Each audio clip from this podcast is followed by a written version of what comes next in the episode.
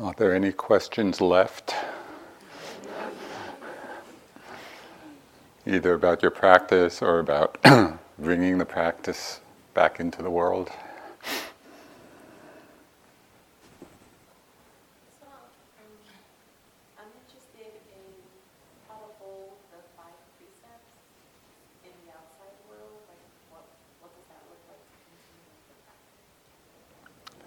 So the question was about how to hold the five precepts as, as we go back into the world. Um, one big change in the precepts, which we'll do on Tuesday morning, is change the precept from refraining from sexual activity to refraining from sexual misconduct.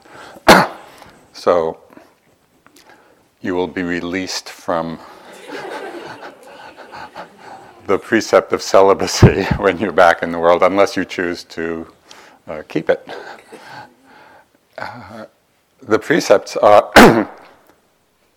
they are a, a foundational and hmm, extremely powerful part of our practice out in the world uh, on so many levels. Um, having taken the precepts and really being committed to them, uh, it just acts like a mindfulness bell whenever we might be inclined to do an action that is breaking them. And even a small, you know, like maybe killing an insect or some form of mild wrong speech, you know, or taking something that's not offered that you really think wouldn't make any difference. But having taken the precepts, it's like when we're about to do those actions, it's like something wakes us up. You know, we say, no, you know, I don't need to do that. And so it acts as a uh, reminder of a wholesome kind of restraint and renunciation. The Buddha talked of, um, very often he talked of 10 unwholesome actions. And the precepts uh, kind of are the foundation of them. So it's not killing, not stealing, not committing sexual misconduct, and then the four kinds of refraining from wrong speech, of not lying, not harsh speech, uh, not gossip, you know, and not useless talk. And then the last three are not uh, to refrain from covetousness, from ill will, and from wrong view. You know, and so that's a little expanded version of the precepts, but I found that uh, remembering those tens and exploring them, you know, you could really do some reading and, and explore the range and the depth of them. It's like the Buddhist reminds me of a sign. You know, maybe you go to the beach and you see a sign, uh, dangerous undertow. You know, be careful. And so the Buddha is just highlighting these are the 10 actions, the 10 unwholesome actions, which lead to suffering. You know, they're, they're the karmic cause of suffering, they're the suffering in the moment. And so it's a very clear uh, presentation of arenas that we should really uh, watch out for. So, knowing this, and as I said, that's kind of an elaboration of the precepts. Um,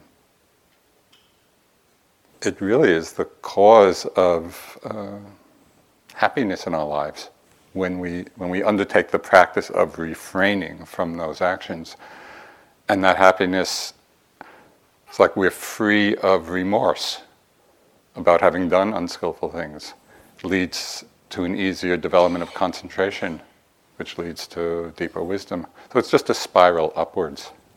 Uh, I would, I would highly recommend, suggest, encourage uh,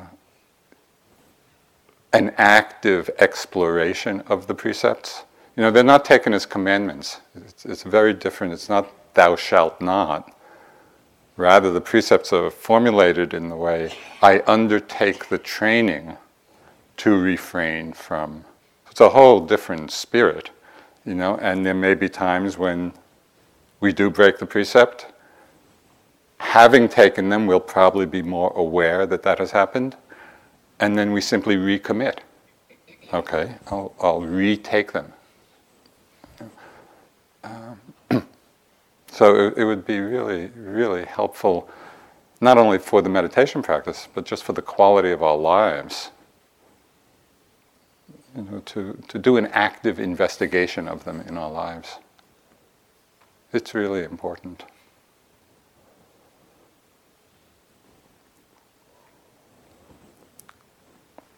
I want to ask a delicate question. I want to take care of, take care of it. Ask your patience. Um, this morning, in the hall when the POC sit was announced, not sit, but group, um, somebody asked, what's POC. people of color. And there was a comment in the hall, something to the effect of, well, what color do you have to be to be part of the group? And I felt the heart contract. And talking with other yogis, they had kind of similar experiences and kind of a painful kind of feeling. And I remembered your story about the board meeting and says, well, wait a minute, let me see if I can see this, where this comment is coming from, this other point of view. And I could see how the term might be divisive. It's like inclusive, like, well, what color do you have to be? Or maybe misleading. Um, you know, it doesn't point to the, you know, the, meant for people who are historically oppressed. Um, and, and it points away from this unifying force of the Dharma, that we're all in the same boat and we all experience dukkha. So I get that. And at the same time, as a brown person in America who has lived in mostly white communities and white schools, and who has experienced intimately the experience of feeling other because of my race. Those two truths are valid. And just figuring out how to hold that. And what's the path towards mutual understanding? Because if we sit here for three months in, in silence and we don't sort of move towards that mutual understanding, I feel there's a loss. Mm-hmm. Did you hear the question in the back? No.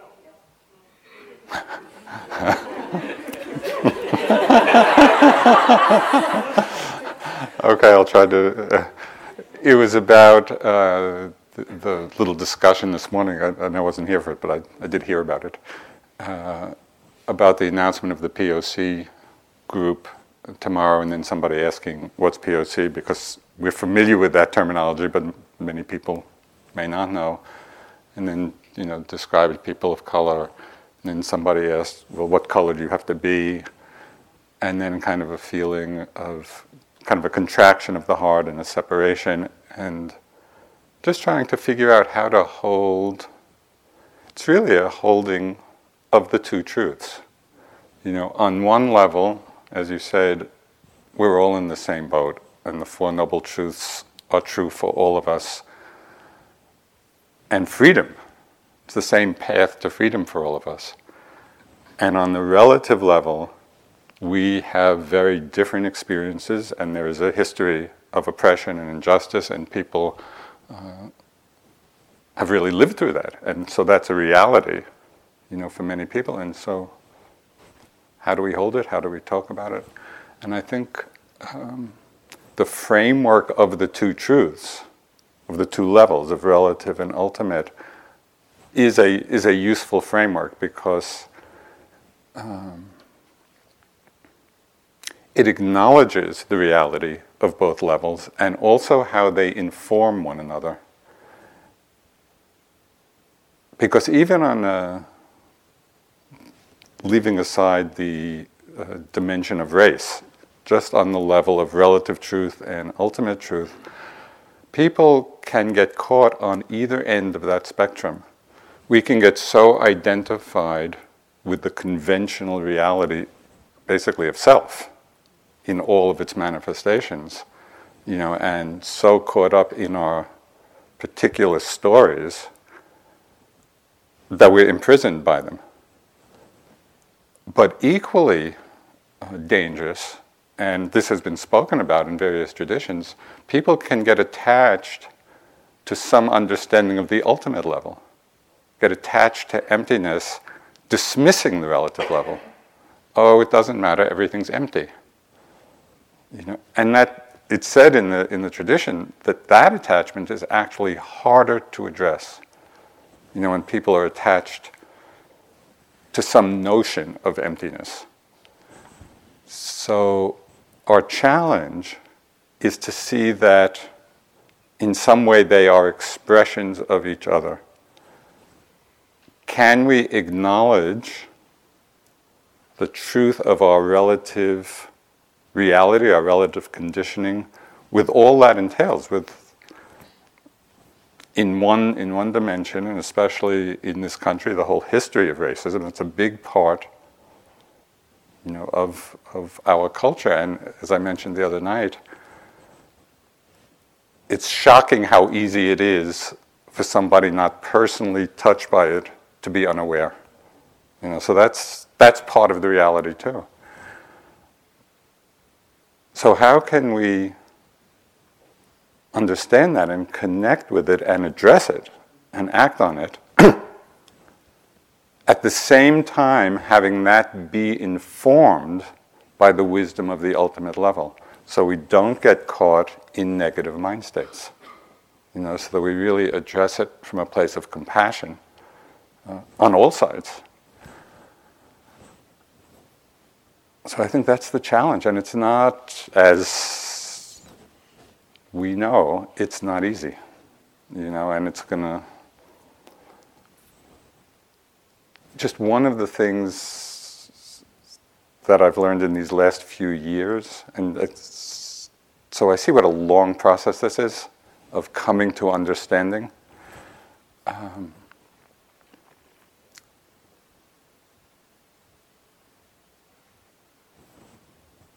three or four or five years ago, I don't think I could have even said what I just said. Because talking about it felt uncomfortable. You know, and it's so amazing. And I, I could I could just watch the, the transformation, especially at our board meetings where we've been addressing this issue just by bringing it up again and again and again and working on it and doing the workshops and all of that. It makes it easier just uh, okay, this is this is the reality. Can we talk about it? Can we address it? And that's what's needed. I mean, we need to talk to one another. Uh, so that's that's the challenge. And there'll be times when things don't land right, inevitably, you know. And so, can we just hold that too, you know, from a place of understanding?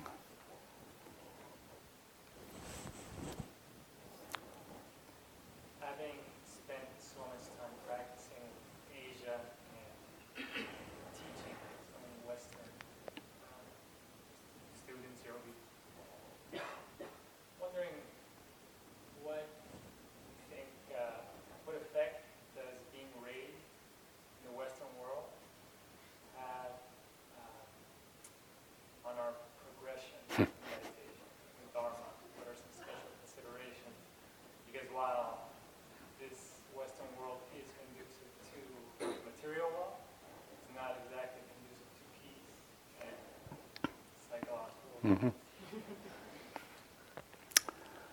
Yes. So how does how does our Western culture how what's the effect of that on our meditation practice, especially vis-a-vis Asian cultures, you know, who who uh, are connected to the practice. Um, of course, this will be somewhat a generalization, you know, and obviously there are individual differences. But one thing that's very obvious practicing in Asia is that uh, the faith factor is very high, you know, and so doubt is not a major hindrance. In the West, because we don't grow up with these teachings, so for many people, doubt is, as you know, you know, that can come up a lot about a whole range of doubt about ourselves, doubt about the teachings. So that's one big difference. Second difference that I've noticed is that um, generally we are very investigative, right? Our minds uh, and kind of our schooling is like that, and I, I think it's much more so than in Asia. So there's a upside and a downside to this. An upside is that investigation is one aspect of the wisdom factor of mind.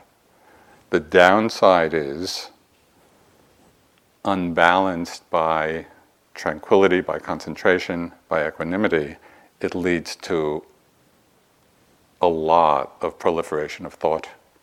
You know, and so I think for many of us, probably for most of us, a good part of our practice, especially in the beginning, in the beginning can last 15 years, our mind is just very active. You know, lots of thinking about things. And on the one hand, it can help, you know, can be in the service of understanding. On the other hand, it is it can be a hindrance to concentration. So those are those are some of the differences that I've seen. But it's not like we have a choice. You know, here we are, and this is our conditioning, whatever it may be, in, in all the realms. You know, and so we work with we work with what's here. I mean, the beauty of the path is that it doesn't really matter. You know, there's, there's a way through it all. Sayadaw Pandita used to talk of two kinds of yogis. He said there's the tribe of Moggallana. Moggallana and Sariputta were the two chief disciples of the Buddha. So Moggallana was foremost in uh, psychic potency, psychic power. You know, and are lots of stories of everything he could do with his great powers of mind. Sariputta was said to be foremost in wisdom and analysis. Moggallana got, it, got fully enlightened in one week. Sariputta, because of his analytic mind, took him much longer. Took him two weeks. so Sayadaw Pandita would say, be of the tribe of Moggallana. but at least for myself, I wasn't. you know.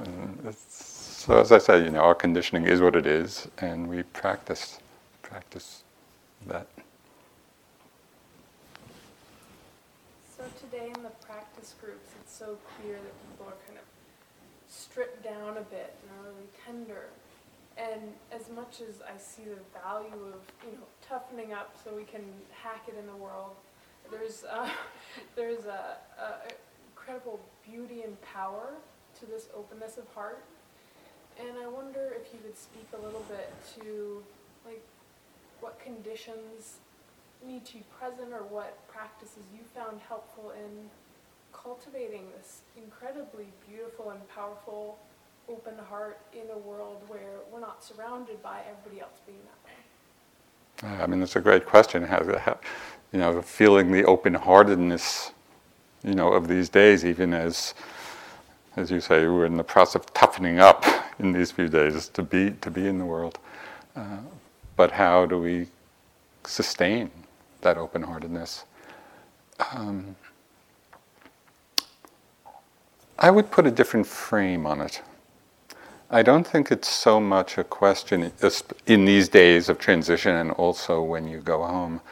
I don't think it's so much a question of putting up boundaries or barriers. My experience is that it's more a question of adjusting.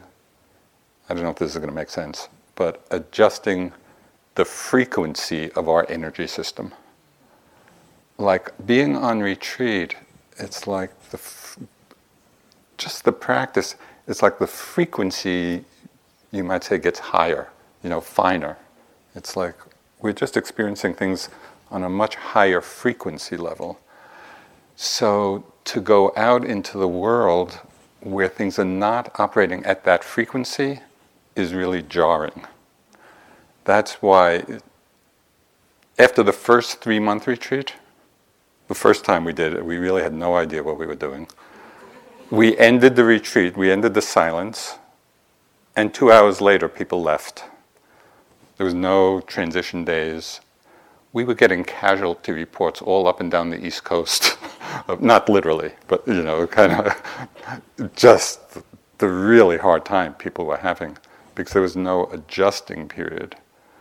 And so, what I see happening in these days is more like we're getting our energy system to be in sync with the frequency outside. That really has nothing to do with open hearted or closed heartedness. You know, it just really has to do with being a little more active and talking and engaging on the conceptual level.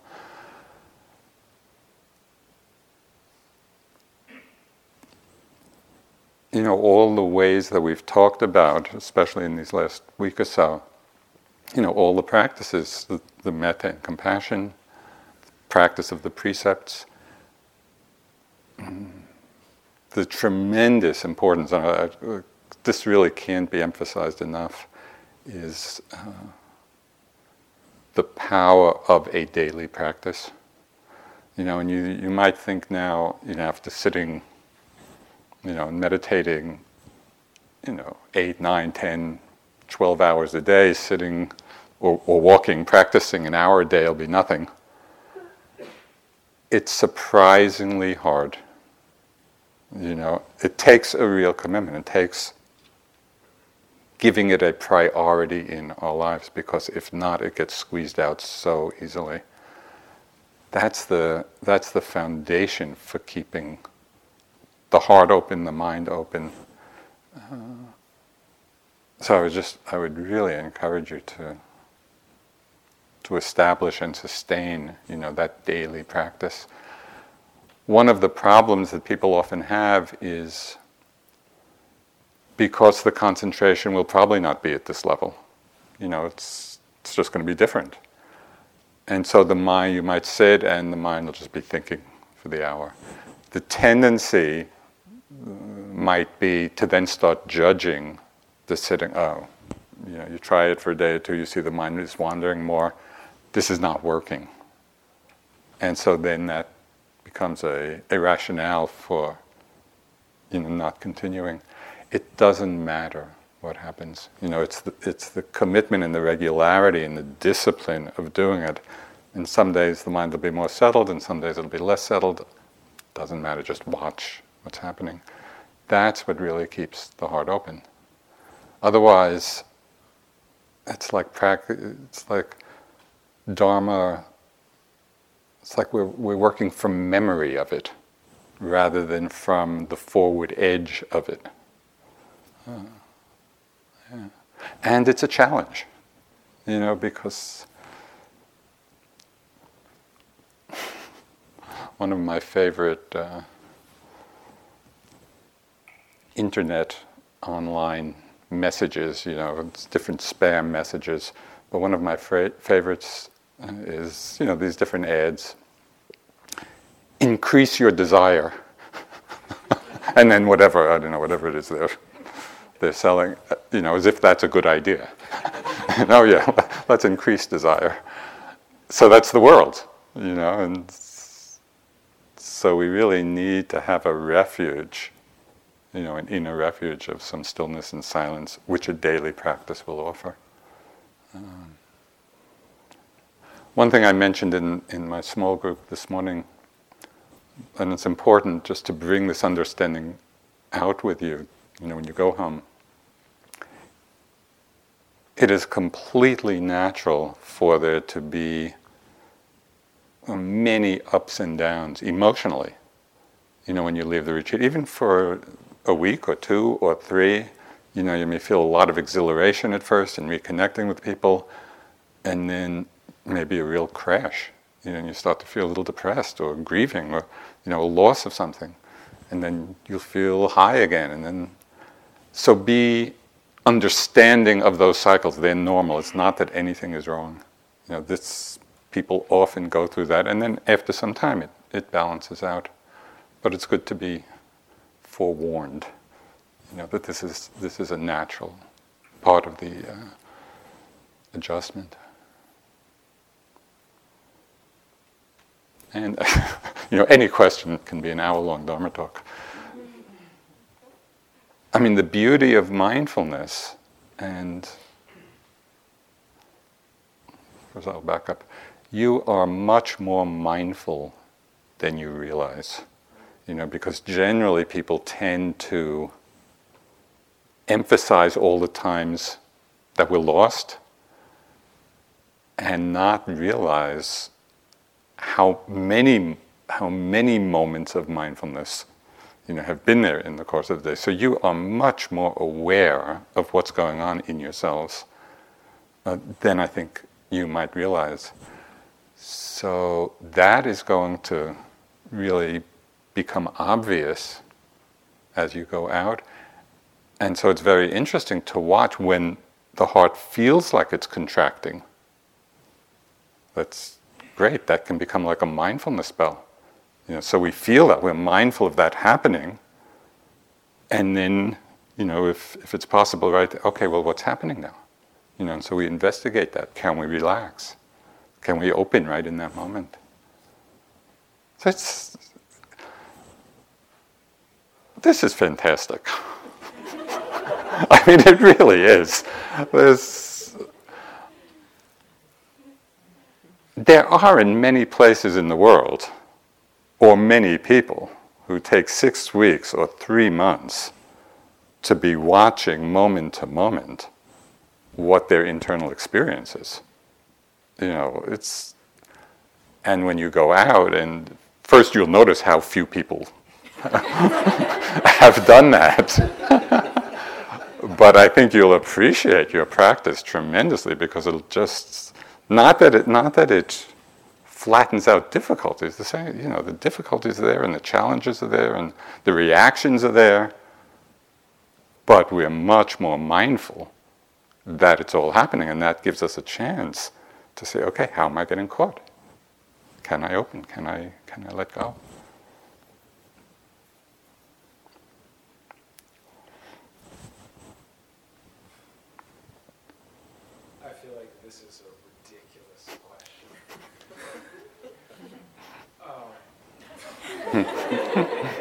so, uh, there's, a, there's a friend of mine I went to high school with, and uh, he has done uh, just a couple Goenka retreats, and is just a very enthusiastic person. And he will talk about the practice with just so much uh, joy, and he, he just loves to share with other people. Um, the way that my conditioning manifests, on the other hand, is to be very reserved um, and concerned about proselytizing, basically. Um, and yet, there is, the part of where that comes from is there is a deep earnestness and sincerity um, in how I feel about it. And, and, and I, you know, I have metta for people, and so like I know that like if I crack the door, you know, I could like, you know, release the flood on people almost. There's just a, I guess a concern there. So what I, what I, the question here, what I'm looking for, which feels so ridiculous, is, is do you have any, um, you know, little, you know, pithy or simple ways to um, just plant the seed of an idea about what the value of practice may be that I might be able to, you know, call on so that I don't, you know, tell somebody Hmm. about, you, know, you, you kind of get where I'm going. I'll just leave it there. Okay, Could you hear that? Or? No. you should sit up front.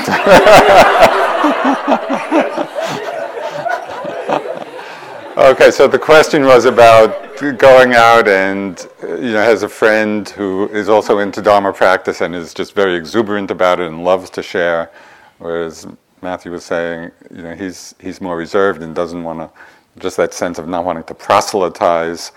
And so, is there any kind of you know little secret formula for sharing just enough, you know, and what one could say? And first, I think it's uh, really helpful to know that absolutely the best communication will be how you are rather than what you say. Because that's what gets communicated. You know, and so if you're more accepting and less judgmental, you know, and more open, you don't have to say anything because people are going to feel that, you know, when they're with you. So you can take refuge in that. You know, it doesn't necessarily require words.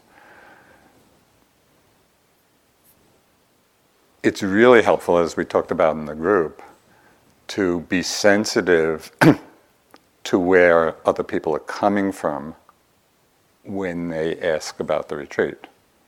You know, because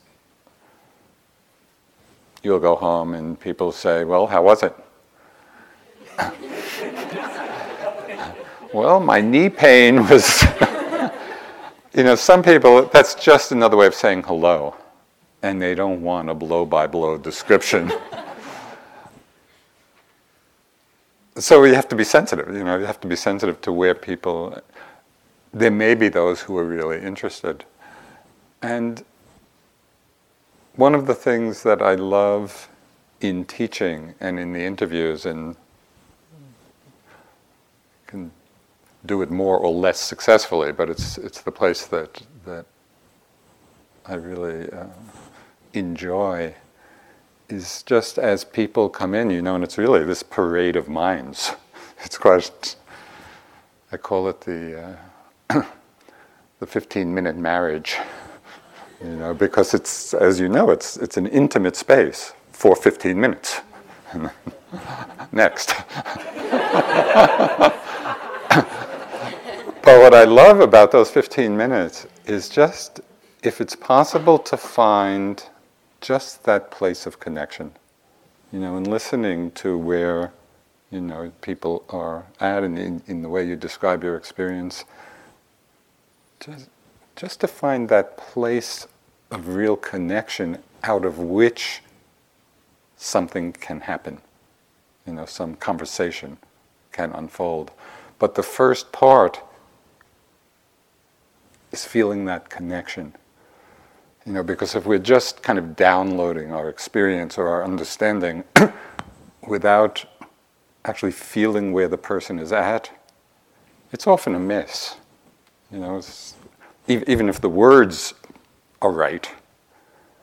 So that's, um, I think that's just a beautiful part of learning how to listen, you know, and how to communicate.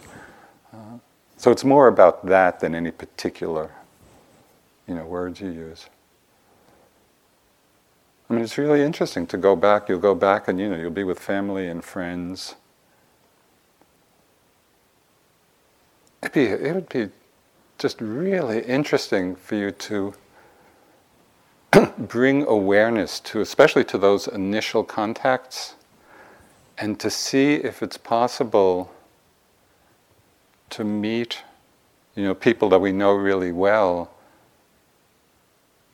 It's almost from a place of not knowing, you know. So we're not jumping in right away with our preconceptions and all our memories and our ideas of who this person is, but we actually bring that sense of just openness and listen.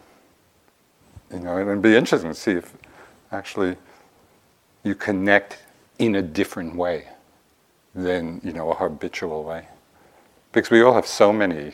Uh, there's so much projection, you know, of how other people are, even, even and maybe especially the people closest to us. And so to drop back into that space freer of projection, where we're really just listening and taking in. That's a beautiful moment. I'll share one story. I was waiting all retreat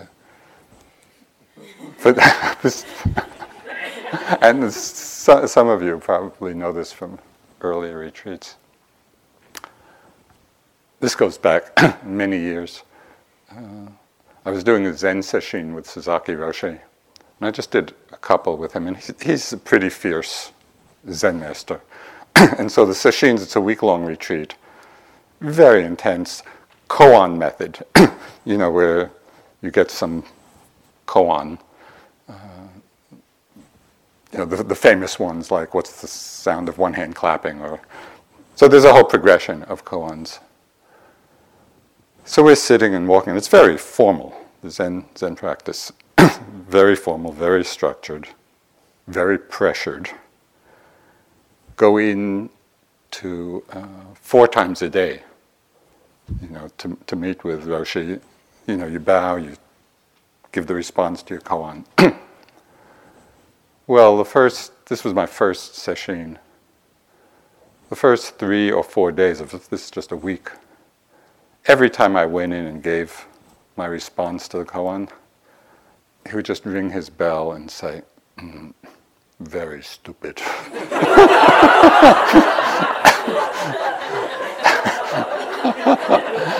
and there were just variations on that theme.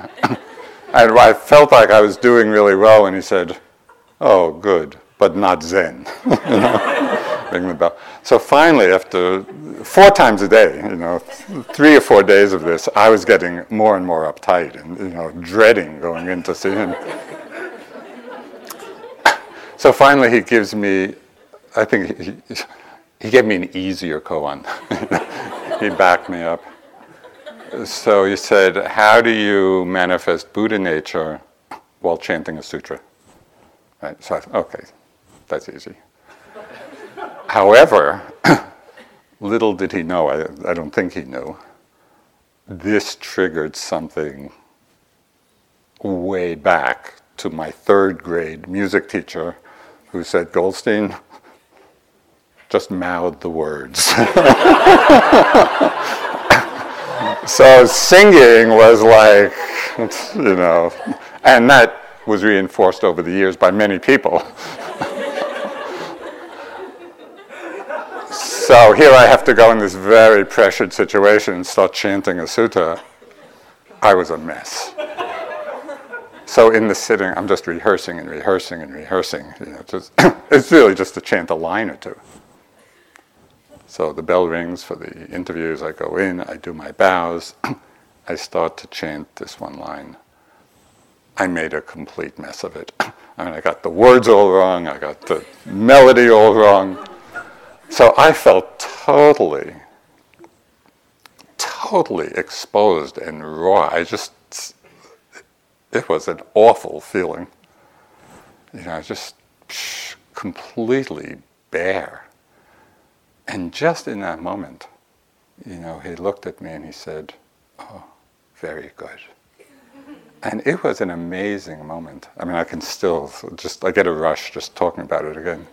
Because it was like because my heart was just so bare, you know, and open, those words just touched right into my heart, you know. So there was, there was just an amazing feeling, you know, of connectedness and love and compassion, which came about from that vulnerability, from that openness. So I can't remember now what prompted this whole story. but it's something about staying open.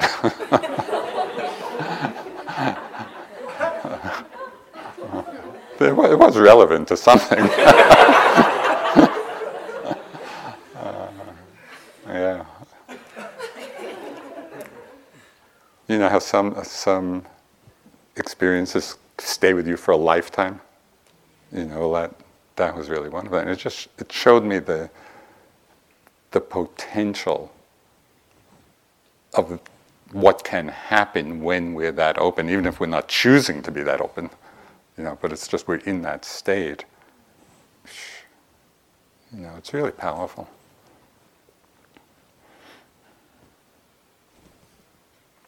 Okay, so I have this sort of vulnerable feeling asking this question. Um, sitting in the young adult or young practitioners circle today was really beautiful, and uh, it just felt like there was this um, shared sense of inspiration and also like wanting to go out into the world and, and share what we've been so fortunate to receive. And um, you know, people questions about careers and all this, but a lot of this like wanting to serve the Dharma and just devote our lives to this really. And um, strong aspiration. And yet I have this um, conditioning where, and also I see how like sometimes wanting to share the Dharma is a real sort of red flag for me. Like the road to Buddhahood and egohood are really similar, you know, and how that can just be mana and like creating this identity. And um, traditionally, you know, you're not supposed to want to teach. And uh, I wonder if you have wisdom about how to hold that gently. Like this really feels beautiful mm-hmm. aspiration mm-hmm. to want to share what we have with people, and also like not turn it into mm-hmm. poison. Mm-hmm. So the question was about you know coming out of that uh, the group of uh, the younger folk here, and just you know that energy, the, the, beautiful energy of being touched deeply by the Dharma and wanting to share it, you know, in some way in the world, but also being aware of the danger of you know it turning into an ego trip or becoming a teacher or just all of that. Um,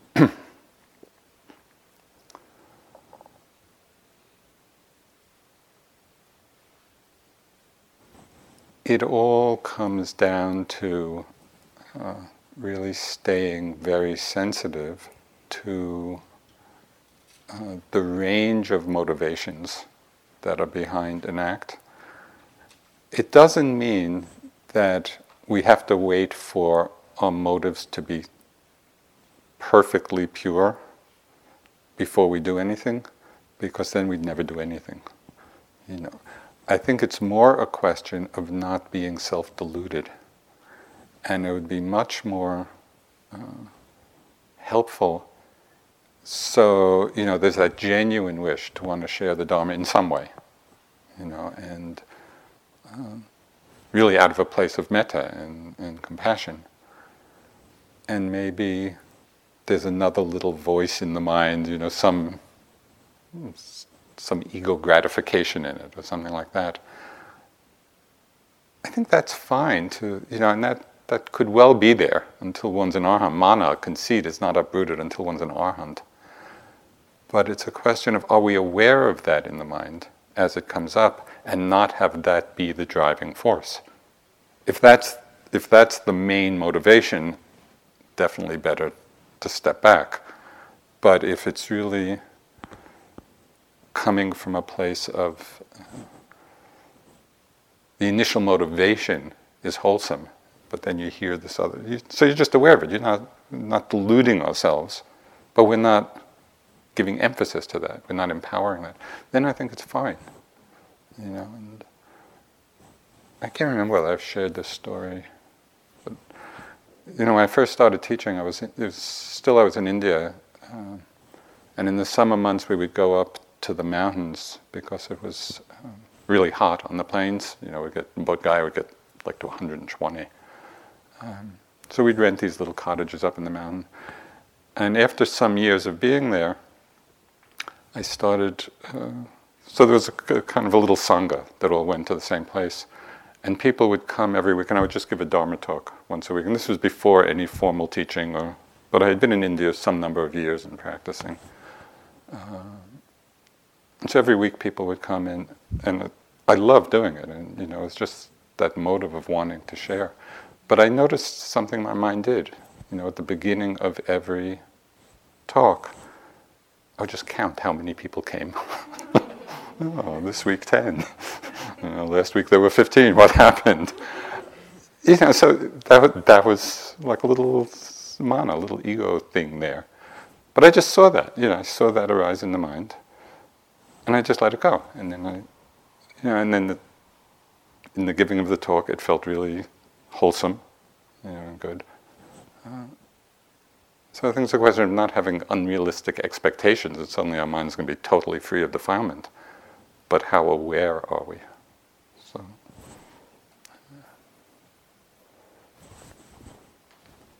Um, so, here I am. You. Um, I've had a fairly strong daily practice for a few years now, and I almost feel like I got so obsessed with meditation that I forgot about relative life. You know what I mean?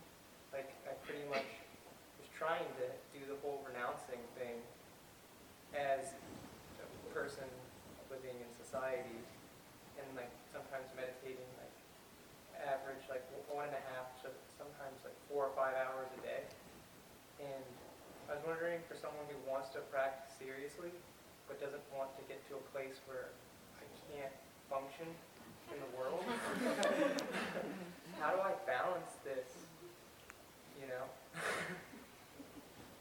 Yeah, well, it's it's an interesting question. It's like, you know, the question was about how to balance like a strong commitment to practice, and you're saying in the past he'd be so committed to the practice that it got out of balance with being able to function well in the world, and how to combine the two. Um,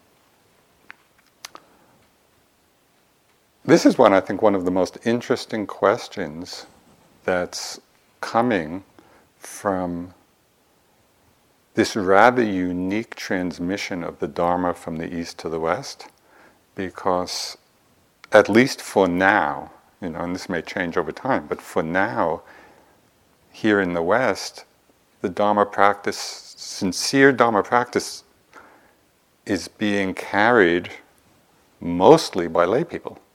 You know, there are monastic communities, but the relative numbers are very small.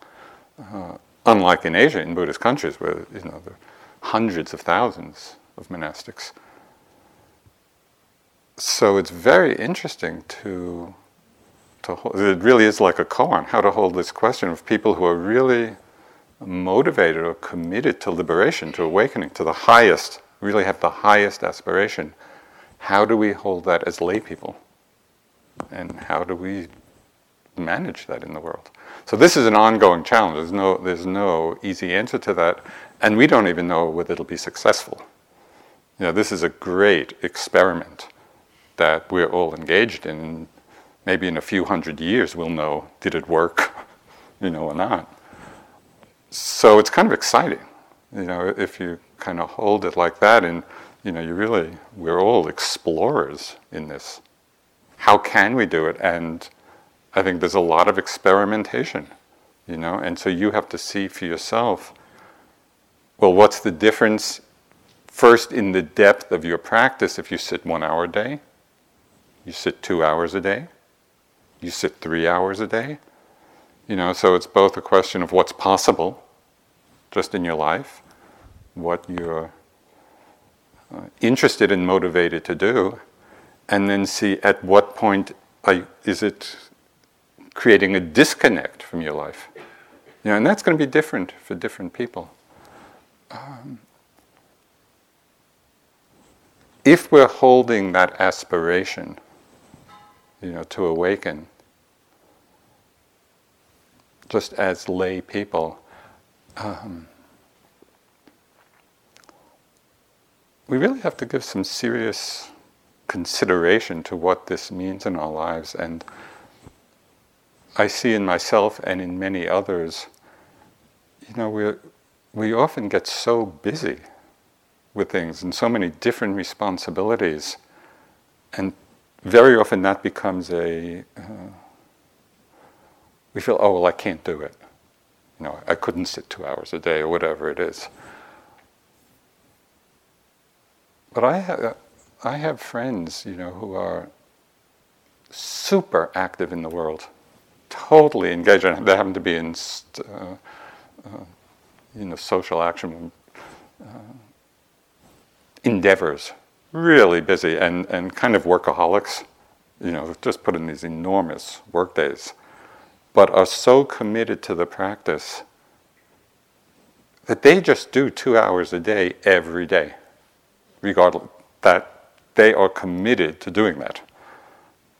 So it's pretty inspiring. You know, this this one uh, guy told me that you know in 20 years or 25 years, uh, I think he said that he didn't miss a day, or you know maybe there was a couple of days. So that's pretty impressive. You know that that's a really strong commitment. So he did that and then was very fully engaged in the world. So he found the balance for him. You know, and so you need to experiment, you know, and to say, okay, how much can you do, given your life choices and responsibilities, and how much is appropriate to do and still stay connected. You know, so it's not really an answer to your question, except to say that it is a challenge for all of us. You know, this, this is really the question. And I'd like to just reiterate what's been talked about these, over these last days. The Eightfold Path is not just about sitting.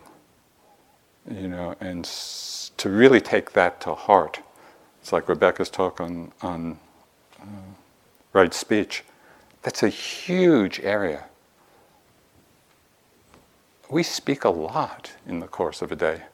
If we made speech, if we really gave priority to being mindful in our speech, that would bring, bring a huge amount, degree of mindfulness into our day.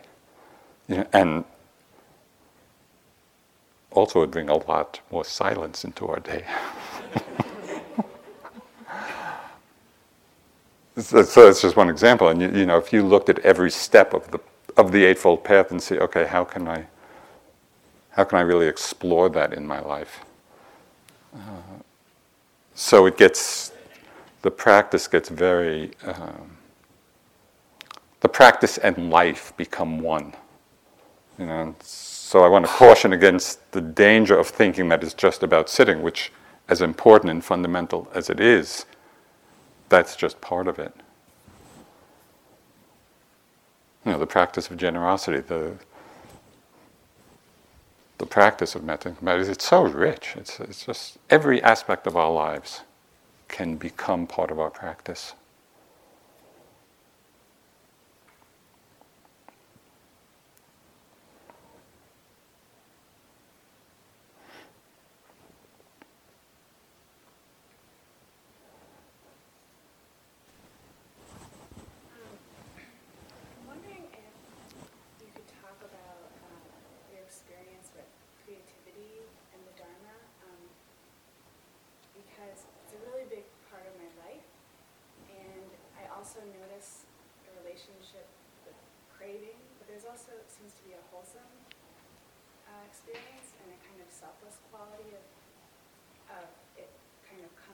Mm-hmm. Um, and, it, and I'm wondering about, you talked about doing writing retreats. Um, if you could talk anything.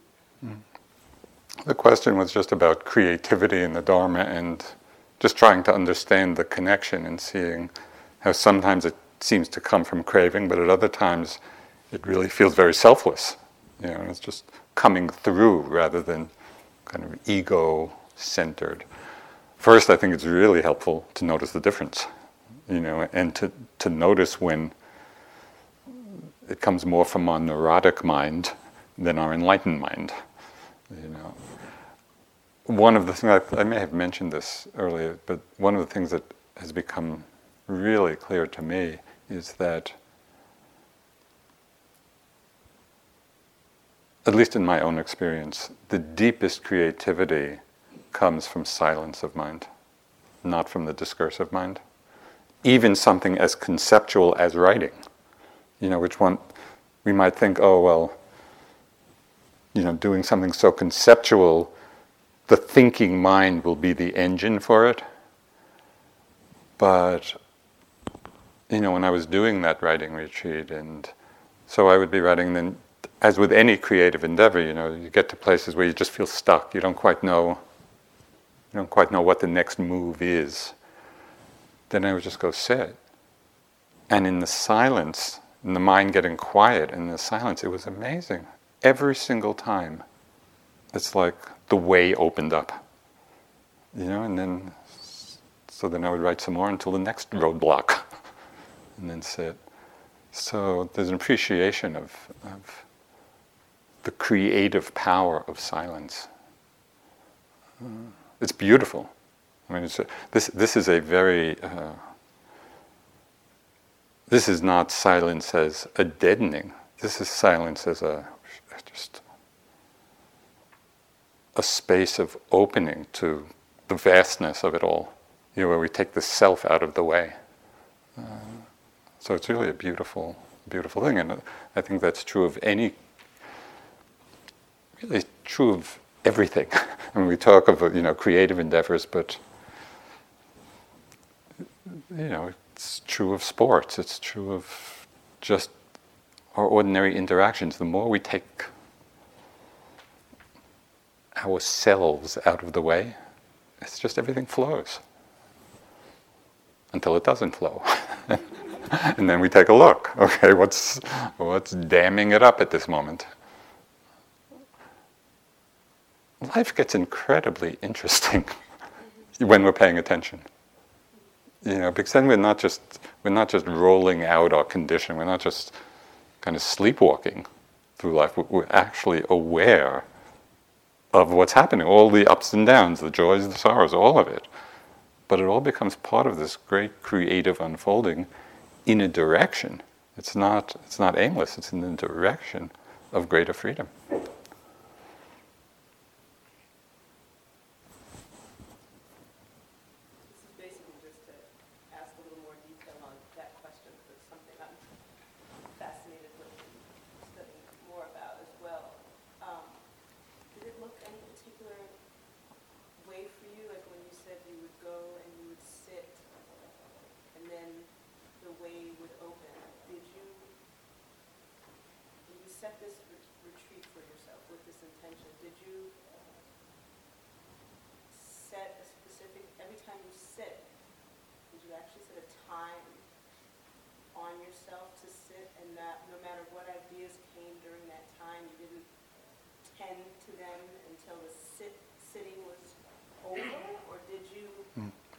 Jump up and. I'm writing. I'm on. I'm not on a. I'm not on a music composition right. retreat. I'm on a retreat. So I'm walking in the woods, and um, my, I start. A song is in my. You know. And in the last week, I explored with it because I was like, well, what is this going to look like in my life? But before then, I was trying to trust that anything good would just mm-hmm. come back later. But I'm just curious, you know, that that space of how you held sitting, mm. ideas coming when you're still sitting, mm. especially in this generation, because I think artists of the, the farther in the past we go, they didn't have the types of devices and things that allowed them to get it down right away. And I don't, I already know that doesn't feel right. Mm. I don't want the only reason my creativity is get down because I have some kind of iPhone or something and I'm sitting on the train. You know, mm-hmm. that's no good for me. Yeah. So yeah, I'm curious a little bit yeah. what that looks like. Um,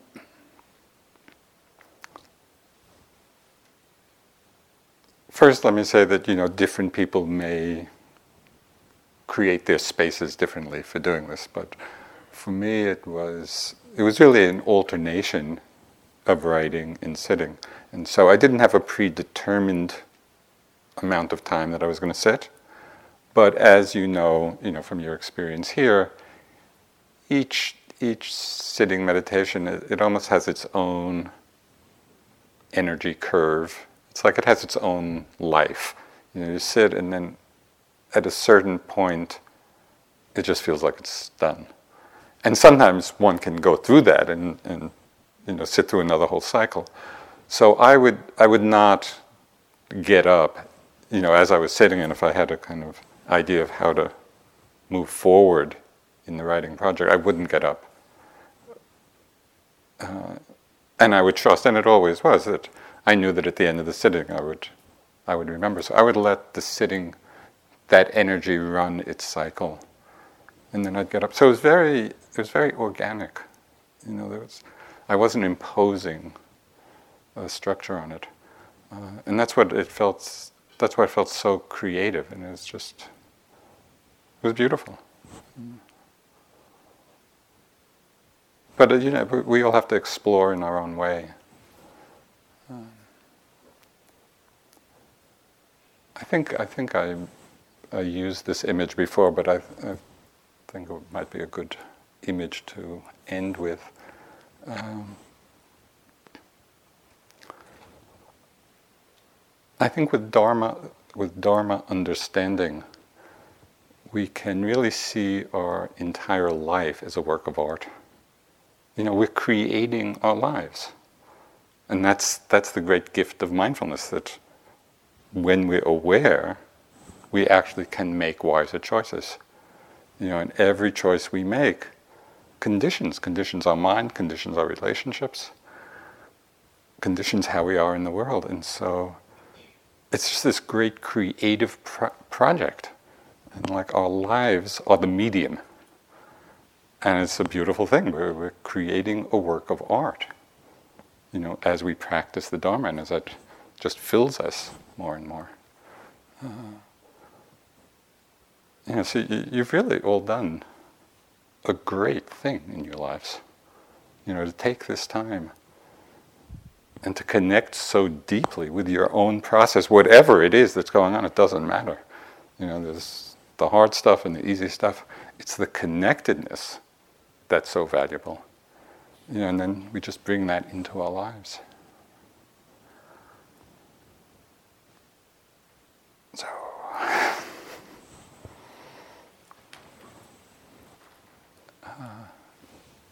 One last word of.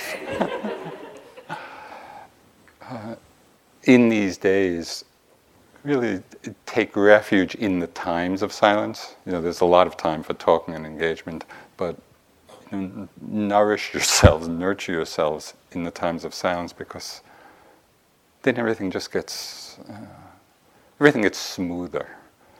You know, if, if there's just too much of an overload from interaction, it just will become painful.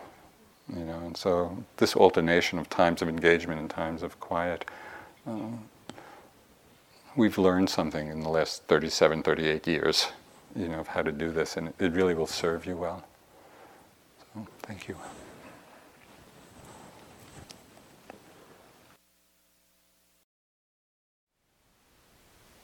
Thank you for listening. To learn how you can support the teachers and Dharma Seed, please visit dharmaseed.org slash donate.